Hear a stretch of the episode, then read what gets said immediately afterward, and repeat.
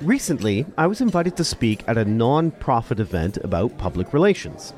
During one of the breaks, I got caught up in conversation with Judy. After exchanging pleasantries, we began talking about what really motivates us. She shared with me what had always been her first love, even before high school. My passion actually started long before high school. My grandmother was a pastry chef, and I was making cakes and bread when I was old enough to push the stool up to the counter. So, what did you become? I became a uh, baker and cake decorator, and loved it. Absolutely loved it. It was it was 100% my passion. Yes. Judy was one of the lucky people who knew at an early age what she wanted to do and was able to do it and make a decent living from it. She made that living for 10 years and was pretty happy. Um, professionally, um, from about 1986 to um, the 96 was professional. Um, prior to that, I mean, like I said, since I was like five years old. And what happened? Um, a large uh, company came in and uh, basically took over all of the big box stores by making everything either pre-mixed, pre-made, or frozen. And you no longer needed to have the passion or the um, the baking science to be a good journeyman baker um, because anyone could take something out of a box frozen and put it on a pan so they could bring people in green that had no um, journeyman knowledge to just bake off at whatever they needed. Um, unfortunately, these products uh, are exactly what you would expect them to be with pre-mixed, pre-made, and frozen. They were completely flavorless. Yeah. And um, standardized and cardboardy. this new approach, however flavorless, proved a business success. Journeyman bakers like Judy were pushed out of business.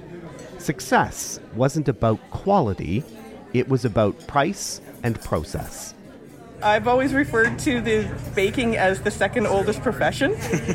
was something that I thought well I would have job security in for the rest of my life. Um, I mean, the, you know, there was always the saying that you'll always need bread, right? but um, it it, uh, it basically destroyed the industry. Judy eventually realized she had to give up her dream career and find something else. She now works in the nonprofit sector, tapping into another part of her personality involving being a humanitarian. And she loves the work she does today, having learned to adapt. But there's still a part of her that misses what it feels she was almost meant to do.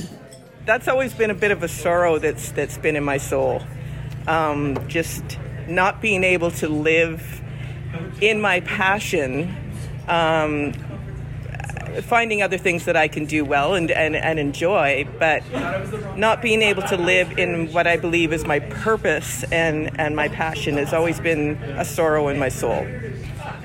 In the public relations and marketing fields, there's a different pre-mix, pre-made, or frozen solution that's becoming more daunting artificial intelligence. And while AI is obviously already here, the speed at which new tools are being developed and implemented is remarkable. A new study available through the Chartered Institute of Public Relations examines what's really happening, where our industry might be going. Whatever your current role, it's going to change. And it won't be a piece of cake.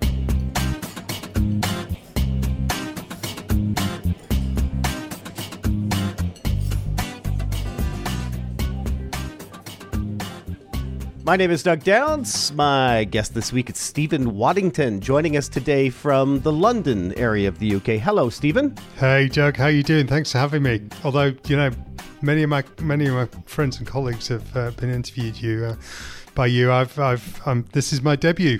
Uh, excellent. I know Anne Gregory for sure. She's been on twice. Who else uh, that you can think of? Jean Valin, maybe? Jean Valin. Have you had Jim McNamara on here? Not yet, but that's a good tip. That's a good you tip. Need, you need him. So London is big and wide. Um, what part of, of the London area are, are you uh, checking in with us today from? So um, I'm actually on a houseboat on the river.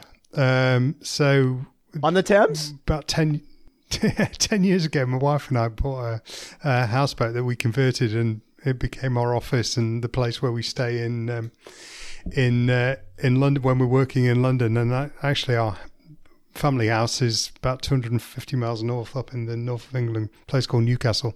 Of course, yes. Make some great brown ale up there in Newcastle. but uh, I'm envious. Uh, Houseboat on the Thames. That's fantastic. Stephen, the um, the name of the report is Artificial Intelligence Tools and the Impact on Public Relations Practice. Generally, Yeah. there's the idea that AI is not new. It's been creeping into our work day by day. But as our friend Anne Gregory puts it, maybe as PR practitioners, we've kind of been sleepwalking a little bit. Do you agree? Yeah, I absolutely agree, Doug. So, um, our only awareness of it really has come, I think, in the last 10 years, where it's become a, an, an algorithm has become a reputational issue and has maybe um, destroyed value within a, an organization. Um, uh, and then it has pricked the consciousness of the public relations practitioner as an area of risk. I think the notion that we would apply it to our own area of practice is is something that hasn't really been considered up until very, very recently. Hmm. Okay, you examined the data set provided by Chief Martech. I hope I'm Yeah. saying that correctly. Spot on. Looking at how many AI tools there there currently are uh, Yeah. for public relations and marketing, Yeah. you found a lot of them. There, there, this is not new. Yeah, we did. So Scott Brinker, uh, is- he's actually a VP at HubSpot now. He's been running this database for 15 years, Chief Martech database, and it's an open source database. You can any vendor, anyone, any practitioner working in the marketing, PR, comms, broadly media space can submit tools, and over that time, he's gathered. 10,000, a database of 10,000 tools from around the world. He very kindly uh, opened that up to us uh, and gave us access to it. Uh, and one of the things he's done is done a really good job at, at tagging and, and creating a sort of uh, a tautology, of an index for it. And so Andrew Smith and myself, in writing this report, in the middle of last year, went through this database and looked at the tools that could ostensibly be applied to public relations, and many already are. You know, media databases, monitoring, um, you know, social media content management, and that's that sort of thing. And yeah, we found six thousand. Now we dug into those six thousand. Uh, and discovered there's probably about 2% of them actually applied any degree of machine learning uh, and AI. Uh, and we did that work. We got until to, we were ready to publish that in, in October. Uh, and then GPT happened and GPT chat was launched. Uh, and, uh, and we pulled it. We pulled the report uh, and you know and, and followed what's happened over the last six months. And so some of these other tools that we would be familiar familiar with, anything like a a, a CRM tool, uh, I guess HubSpot, um, all of these different tools that we do play with. I use Basecamp, Yeah, um, tools like this, all examples of the existing. Yeah, there's sort of two classes. There's there's, there's tools that have been built within the public relations industry. So you know, media databases, press release distribution, um, and so forth. Are, I guess the oldest examples of, of technology applied to public relations, and then you've got a whole class of monitoring and evaluation tools as well. Um, you know, that is a very f- well established market, quite mature market. And then you've got, I guess, uh, the, what's developed over the last 10 years is this subset outside the market of public relations that we then br- brought into practice. And this is, you know, relates to, to everything really from, you know, tools that we might apply to our own workflow like timesheet management and project management through to, you know, more sophisticated monitoring technologies. Chat GPT 3, I guess. Um, I must have missed Chat GPT 1 and 2. Um, I'm, were there, were, actually, sorry, I'm, I'm naive. Were there renditions of Chat GPT? Yeah, there were.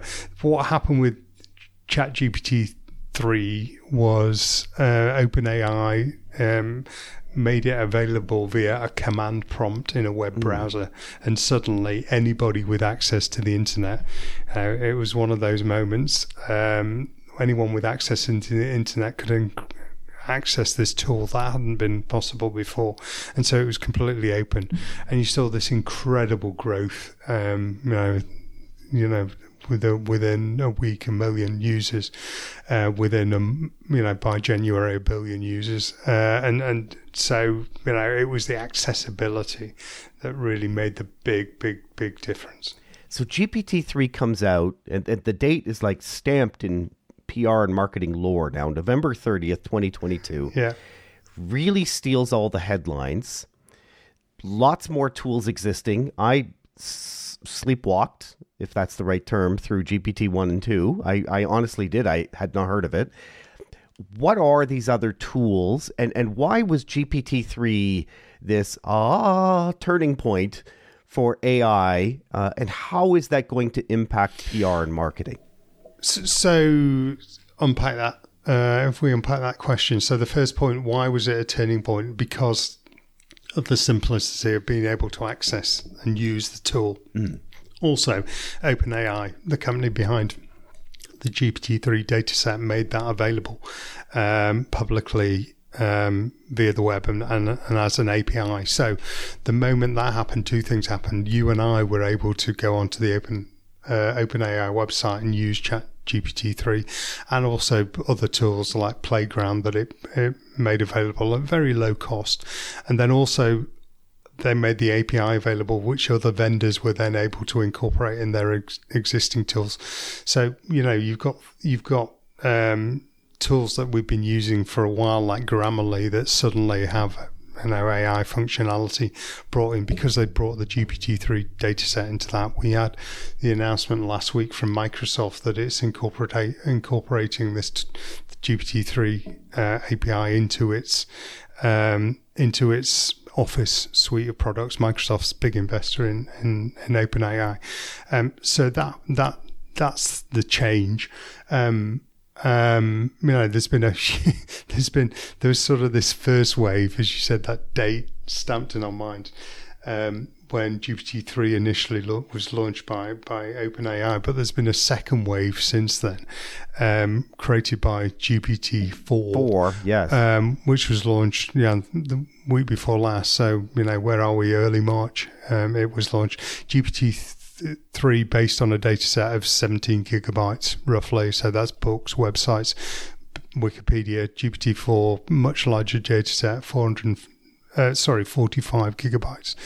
Um, so you know, th- there's there's already already been that tripling of, of the data set and you know GPT-5 you won't be surprised is in development and being trained and you know is OpenAI says it will be released in the middle of 2024 um, if we talk specifically about okay where are these applications going in in public relations there's sort of four areas that I've seen. There's the open the browser uh, point it at chat gpt and use it to to create texts and images um, you know and and idea generation. It's it's um, okay for creating the first draft of something but you know frequently makes some mistakes and will hallucinate.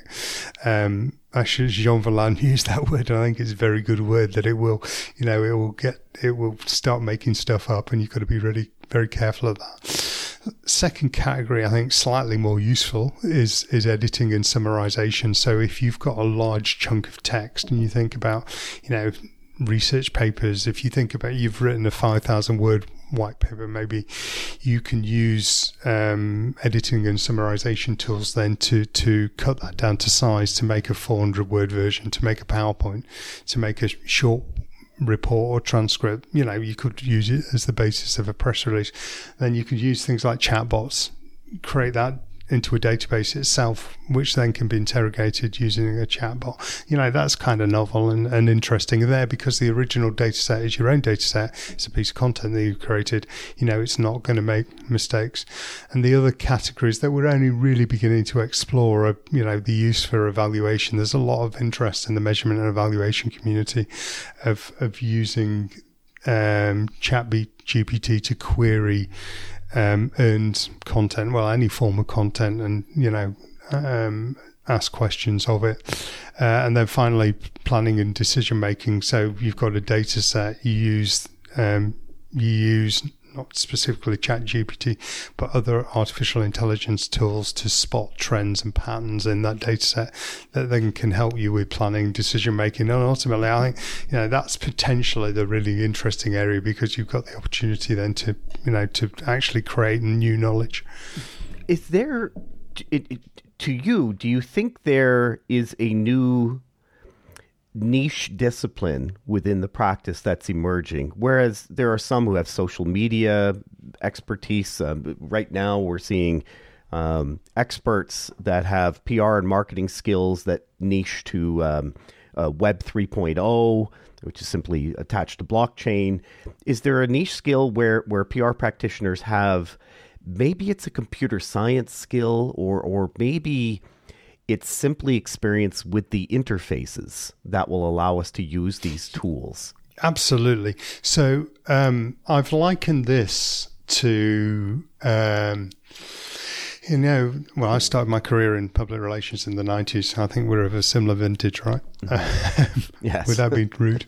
Um, but um, you know, there was that great explosion uh, in the '90s where we discovered the internet and email and web, and that created this whole opportunity for people who understood how to, you know, to start to build websites and build communities around the web. And then that happened again in the the um, you know um, early part of the 21st century. So 2005 to 2010, when there was that huge explosion around social forms of media and this new emergent area of practice developed and you know, called social media, and you know, this is still very important now. Exactly the same, I think, is going to happen here. In that, um, you know, there are already um, practitioners who are leaning into these tools and exploring them um, with anger in, you know, how they might use be used in in practice, mm-hmm. and I think that that you know creates for those practitioners that are prepared to lean into this this that, that same level of opportunity. You know, it's why I'm so excited by this because because you know I want to future proof the rest of my career to make sure you know that, that I stay relevant and current. Yeah, so, so the other point related to computer. So interesting, you say computer science there. Um, you know, it, it, we were very quick to abstract or you know uh, um, assign human character to to machines. Actually, you know, it's really important to remember that you know these are machines and we're instructing them uh, and programming and coding them. And so, yes, you have seen already this um, conversation about you know the skills required to engage the machine as a stakeholder and code it, program it, get the best performance out of it. Um, um, you know, through the command line prompts. Um, and so, yeah, pro- I think New York Times, World Economic Forum have said the job of 2023 is the prompt engineer. Hmm. I see a whole slew of email invitations to master classes on how to harness these tools in the future. But uh, that, probably that's, sent that's by AI, machine learning. That's right. Hammering that's right. you via LinkedIn. Ca- yeah. Catch my eye. Yeah. There was a there was a phrase in your report, and I don't think AI could write this. The phrase was, "A word is known by the company it keeps." Right. I literally had to put my finger on the page and put the report down for 10 minutes while I wrap my head around that. A word right. is known by the company it keeps. What does that mean? So, um, the think about uh, how artificial intelligence works and how machines work. They, you know, they work by understanding patterns, understanding words, um, and so you know we've talked about um, the, the huge volumes of data 17 gigabytes for chat gpt 3 45 gigabytes for gpt 4 you know huge data sets of books websites and wikipedia that have been crawled. And so you know what the machines have done in crawling those that, all that content is understand how one word fits within and you know the context of another word uh, fits within a phrase, you know, and build it, build up, built up on ontologies of, of, you know, words related to topics, subjects, and and so forth. Uh, and then when you make a query of the um, the tools. Um, you know, we, we're using ChatGPT3 as an example, but you know, of course we are because it's it's so accessible. You know, all you are doing is asking it to. Um, all it is doing, sorry, is providing, you know, um, what it thinks is the most likely um, output based on you know the words phrases that, that, you've used. So very good example. I used very early on you know testing the veracity um, and accuracy of these tools. And one great fear is that they can create huge volumes of information but is it accurate actually accurate? You know so i asked it to write a biography of myself for a speaking event, and it got the first paragraph absolutely spot on. But you know, no surprise, it almost certainly pulled it from Wikipedia. Um, you know, the second paragraph and the third paragraph, it went off completely. Poor Jean Valin did it, and you know, it, it, it wrote his obituary. so, you know, it, they very quickly can go off and get it completely wrong because they're based on you know understanding the structure of words within a, a, a topic. Stephen, thank you. Uh, it took a bit to, to uh, took a while to get you on the podcast, but I really appreciate this, and I'd love to have you back. Thanks for your time today. I, do you know what? We should do this in another three months to see where we've got for. GPT five. Or well, no, GPT, I guess that's well, further GPT-5 out. GPT five will be the middle of next year. Yeah. But honestly, the, the, the, the tool project we did with the CIPR was an education in itself because you know we got to we got thought we delivered a report, and you know, the the innovation in the last six months has just been incredible. If you'd like to send a message to my guest, Stephen Waddington, you can email him. The address is in the show notes. And do uh, click on the report. There's a link to that. It is a, a fascinating, not an overly long read, um, but, but absolutely fascinating. Stories and Strategies is a co production of JGR Communications and Stories and Strategies podcasts. If you like this episode, do us a favor share it with one friend. Thanks for listening.